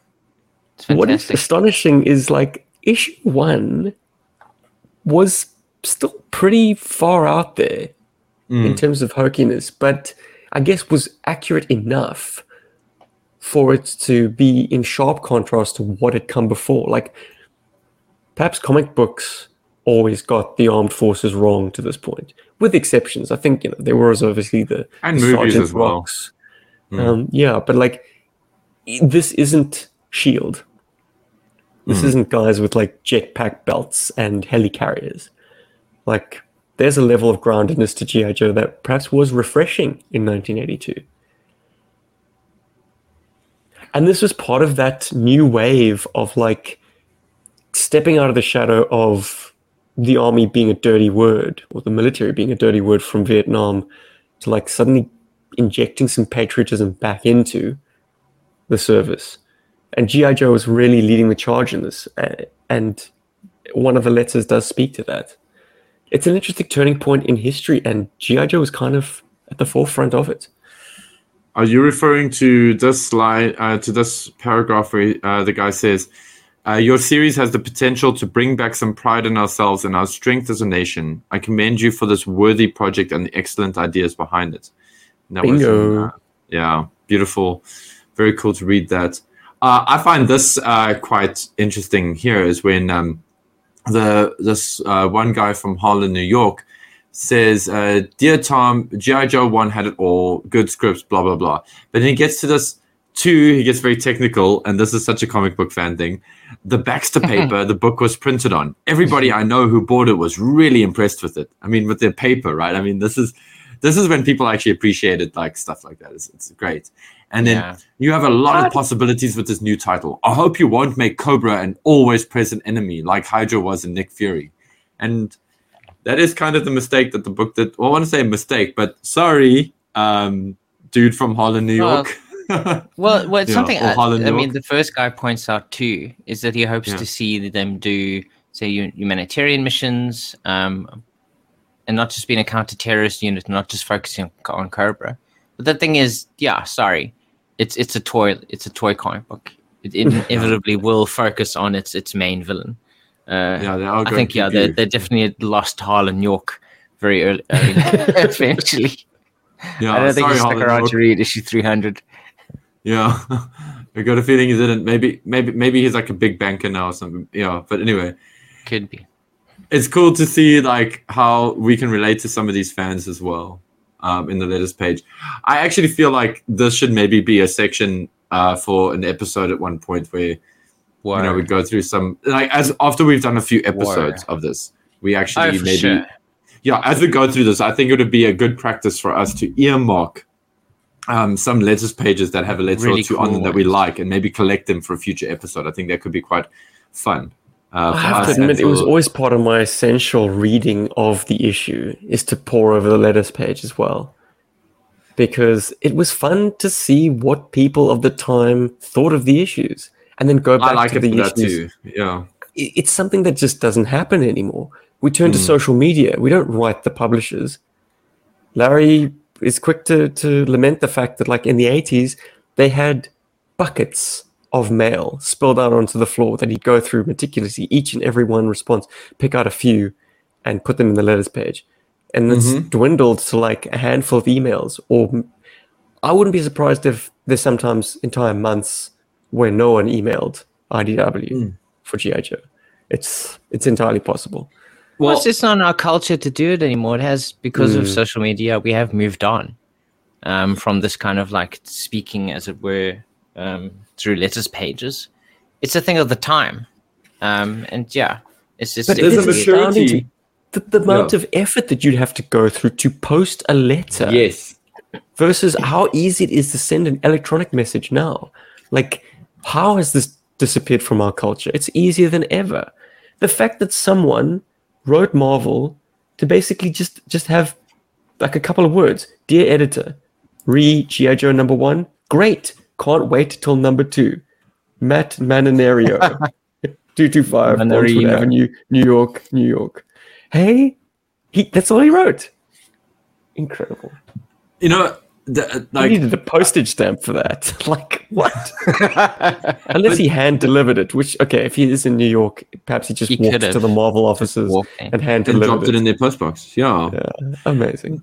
The thing is, uh, I, and I've said this to Celia as well. Um, and, and I, I'd be very curious to hear what our listeners have to say about it. And obviously, I'm very curious to hear your thoughts, James. But there Right. is power in writing a letter. Uh, if you uh, have an idea, for example, uh, about something that you know, maybe you're working in a company or whatever, and you have this really, really great idea, or you have words and you don't want to go through all the red tape, writing a letter to a person that is in an important position will force them to read it and they will appreciate and respect the effort that has gone into writing them a letter. It is still a very powerful means of communication. And uh, I've, I've actually found that, I mean, think about it, guys. Uh, if you take your significant others, for example, and you wanted to do something like romantic or special, whatever, a lot of the time you take the time to actually write it down on a paper that you can fold up and hide somewhere or sneak into, you know, onto the, the dining room table or something as they come home and they see this letter or something, you know what I mean? You, you try to be like smart and, and whatever, but a letter is the way to go because a WhatsApp and an email is just a throwaway thing. And that is, like you guys are saying earlier, it's, it's so sad that people don't write letters that they don't take the time to actually distill their opinions onto a page and really give some thought and really have that conversation with themselves in their heads. Now it's just like, I have a thought, da da da da, tweet, bang, fart, it's out there, you know? And you mentioned now, like IDW probably went months without getting an email. Yeah, that's true. But they probably went for months w- with horrible tweets, uh, always telling them, "Oh, this is so shit. Oh, I hate this. This character's hair shouldn't be brown. Oh, no, no, no, no, no, no." They probably just get vitriol, vitriol, vitriol all the time. So that's the sad thing. Letters definitely help to prevent that, or should I say, mitigate it. So that's my two cents on it. Anyway, um, Mm. letters are it's great. easy to, to, to chuck some anonymous negativity using social media.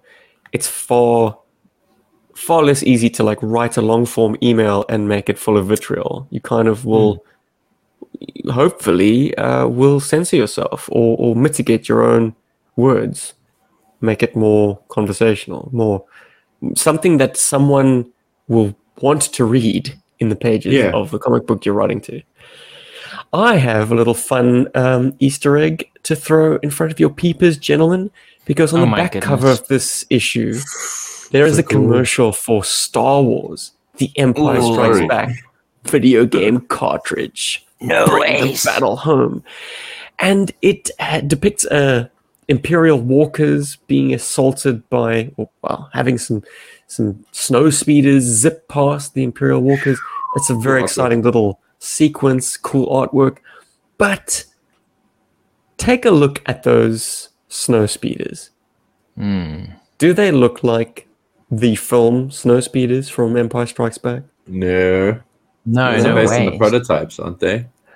That's Very good. Yes. Yeah. Oh, big Star Wars I- fan.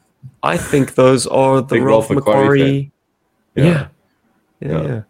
The concepts um, air speeders, they were single seaters. And the reason I know this is because in no the late the front, yeah. 90s, they did Yeah. a uh, a concept series of vehicles.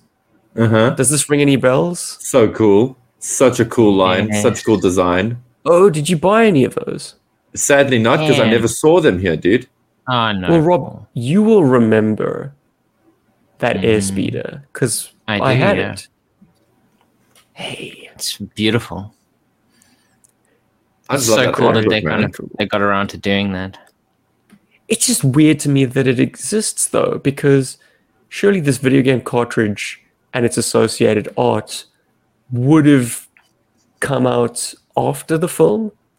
Like Well, the fact film came out in 1980. This was Mhm. 1982, Mhm. but it could be that the the, the the the promotional art and stuff that that that they were looking at was older.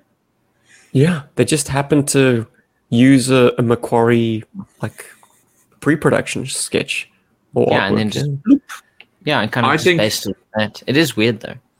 So we were talking about letters earlier, right? and um, I remember. So um, it depends on how close the ad agency was to the artist who did this stuff. Because the artist would then render these artworks, the roughs, then and, and guys, I, I'm sorry if I'm ignorant here. I don't know if we had fax machines in the early 80s. I think we did in 82. Sure. Maybe we did. So maybe he went and faxed this over for approval. and And in couldn't see the it properly. and on and they couldn't see it properly, or he mailed through a Xerox, a, a photocopy, and then you know because it was like, oh my word, you have to get it done quickly. It was a phone call to say, oh yeah, okay, this is really good. Uh, yeah, uh, okay, it's fine. Just take it to final. And then you know the artist was probably like, okay, but I've got this concept art, and they're like, yeah, yeah, it's the right concept art, whatever. So this was a communication error, I think, because of how timelines had to be managed and how much shit had to be like logistically moved back and forth. Remember, Hasbro always had the benefit of um, the stuff in Pawtucket. You know, in the toy in the in the in Hasbro side, they were getting a lot of uh, the, a lot of artists were kind of dealing directly with them, and then in Marvel, you know, they were at least getting like huge packages, or they were creating a lot of stuff there and then sending it off. And so this, I think, this is just crazy management. And also, What is- guys, make Atari Mm. were were shit. like I love Atari. Like I, I, there's a lot of things that you need to know about Atari, and they were really shit when it came to managing stuff. Uh, I mean, they were like they were making games and they were forcing people to make to build, these games in like two months, you know, and and just getting stuff happening really, really quickly all the time, all the time. It's actually why we had the video game crash in 1983. So, yeah, um, that's paraphrasing it in a big way. But yeah, very cool spot, Stephen. Like, I, I don't think I would have like just noticed that offhand. Uh, like, had I, I happen to have the issue. toy, I guess, and that's that's where it stands for me. But look, in an era of special editions and constant tweakings of Star Wars, and like the acknowledgement that the Star Wars universe and its vehicle uh, plethora was far vaster than like what we saw in the original trilogy. I mean, the original trilogy was limited by how many models they could hand build. Very expensive and time-consuming process, not only for design but also for the the, the, the manufacture, the materials making these Hmm. damn things. So maybe there were other craft used by the rebels for the Battle of Hoth.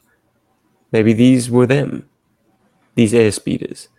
You know, Well, the- it- I mean- it's entirely Well, they did say they did say that they struggled to adapt them to the cold weather. So Th- Is that?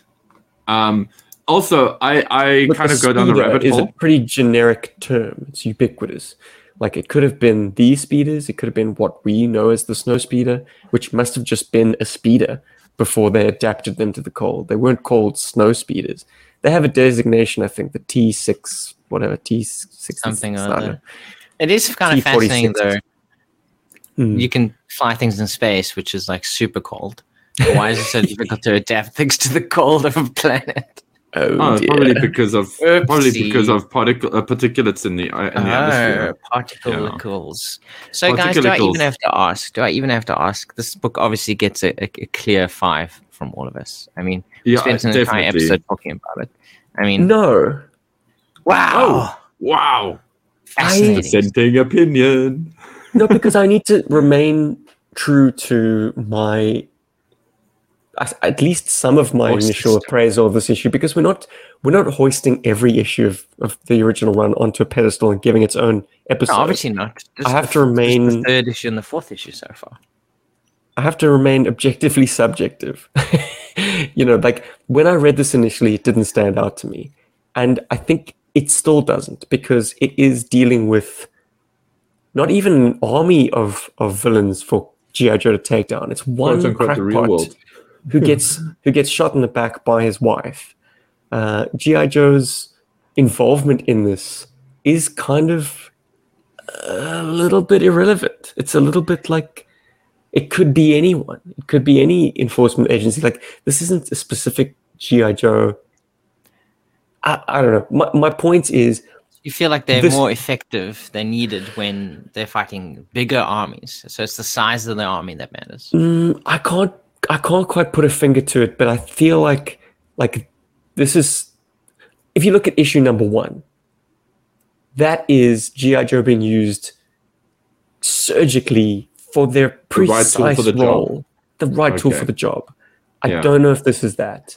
And while it has some cool character beats, and certainly seeing a bit of insight into the way Snake Eyes operates is cool, and the aerial stuff is cool, and of course the stakes. Like this is the highest stakes of that early run. It's perhaps the Mm. highest stakes of all GI Joe. It's like Yeah. nuclear Armageddon is is Mhm. is the balance Yeah, here. Cobra just forgot they had nukes after this. It's an elegantly yeah, exactly. They should have just been farming them out to crackpot terrorists everywhere if this was their end goal. Uh, someone would have pressed the button and succeeded. Um, I I guess this issue just I mean, for all its elegance and its plotting and, and technical stuff that I can admire now, it's just not what I want from my ultimate favorite G.I. Joe story. Wow, Okay, So it can only be a four out of five for me. incredible. which is high praise from Stephen, actually. That is actually. I mean, Yeah, considering that this whole lot, uh, this whole series has got it has got a very high bar, actually. Four oh, out of I, five I, I, is pretty st- I still give it a five. I think it is a, it's a fantastic issue overall. You guys convinced me. Oh I mean, wow! yes, it, it's it's very it's not not generic, but I mean it's very focused on what- it's trying to tell, and it makes you think. I mean, it made us think enough to do an entire episode on it. I think that that definitely makes it a very good issue.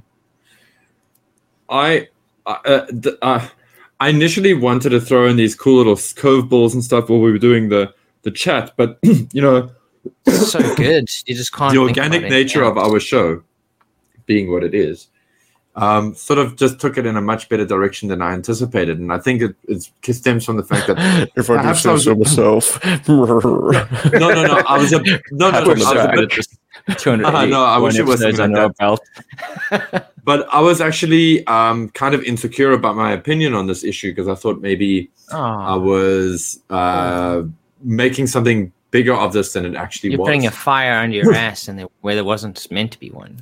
Yeah, exactly. You know, That's and great. so Yeah. so this is quite rewarding in a lot of ways for me. I'm not gonna lie. So thank you for Oh. that, guys.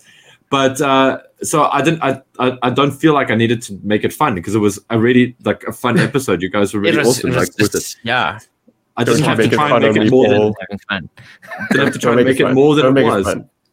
But Don't you I am going to throw one curveball question, and this is something. Word. What if this issue ended with the nuclear weapon that they disarmed coming back from the sort of specialists and them saying this bomb was never going to go off? This thing's yeah. What what if that was the thing? Mm. And then we could have bomb. yeah, and then and then we could have gone, wow, this Cobra organization is quite devious.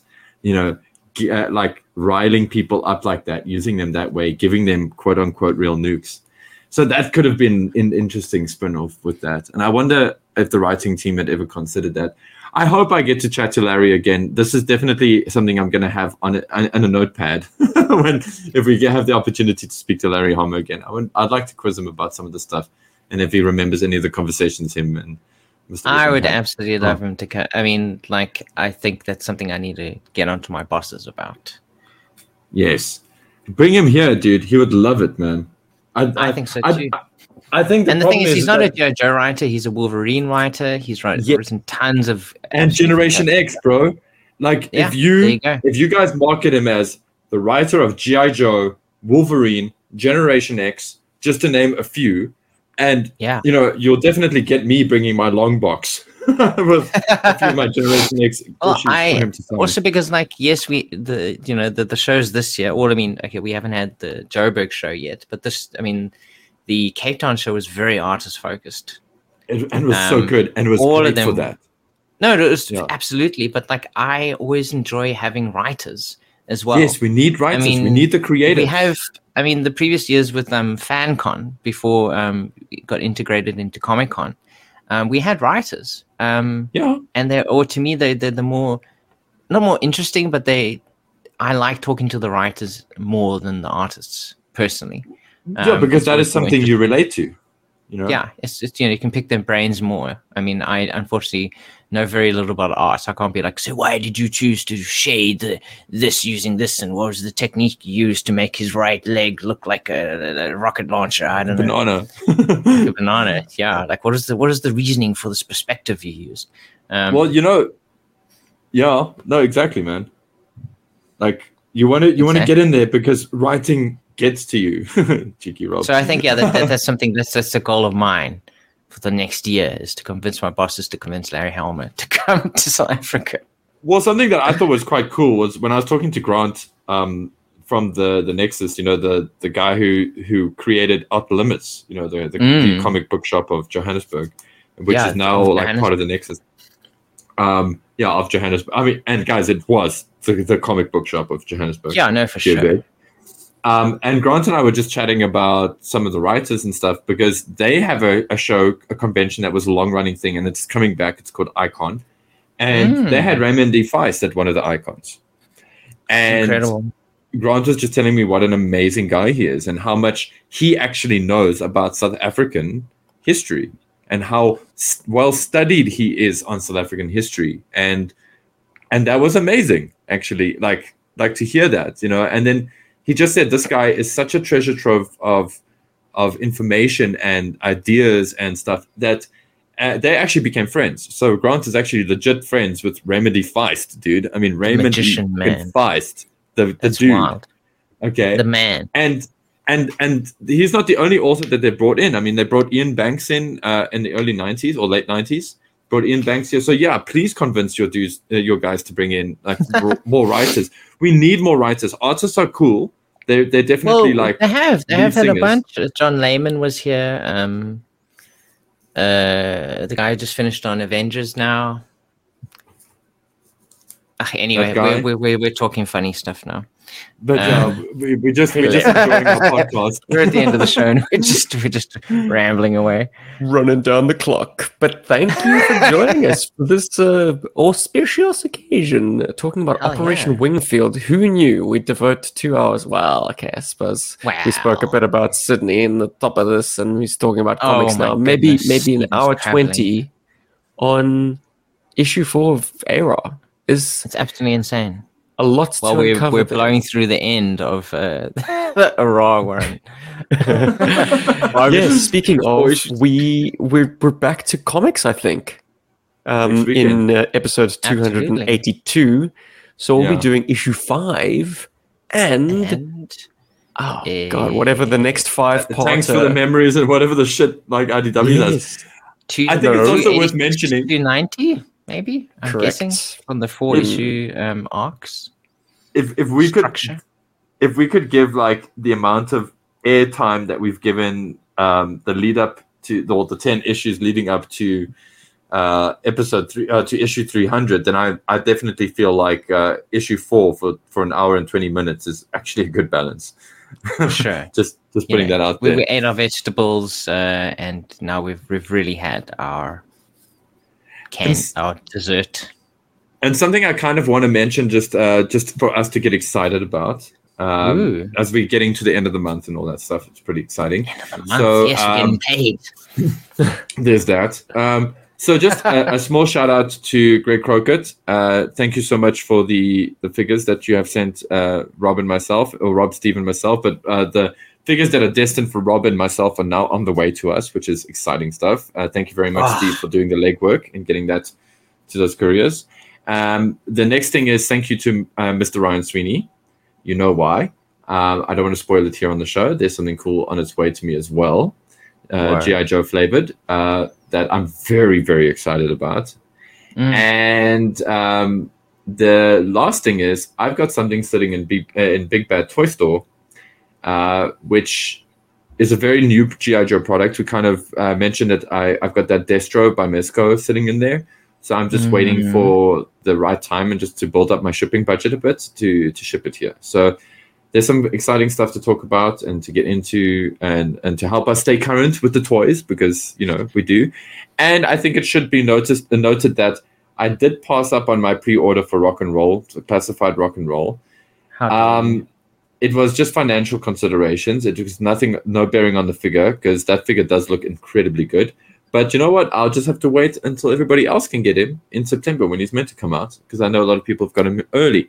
So that's exciting as well. That's something I'm excited about. And I believe people are getting their shipwrecks. So that's Ooh. also cool. I'm hoping that happens in the next month or two for G.I. Joburg.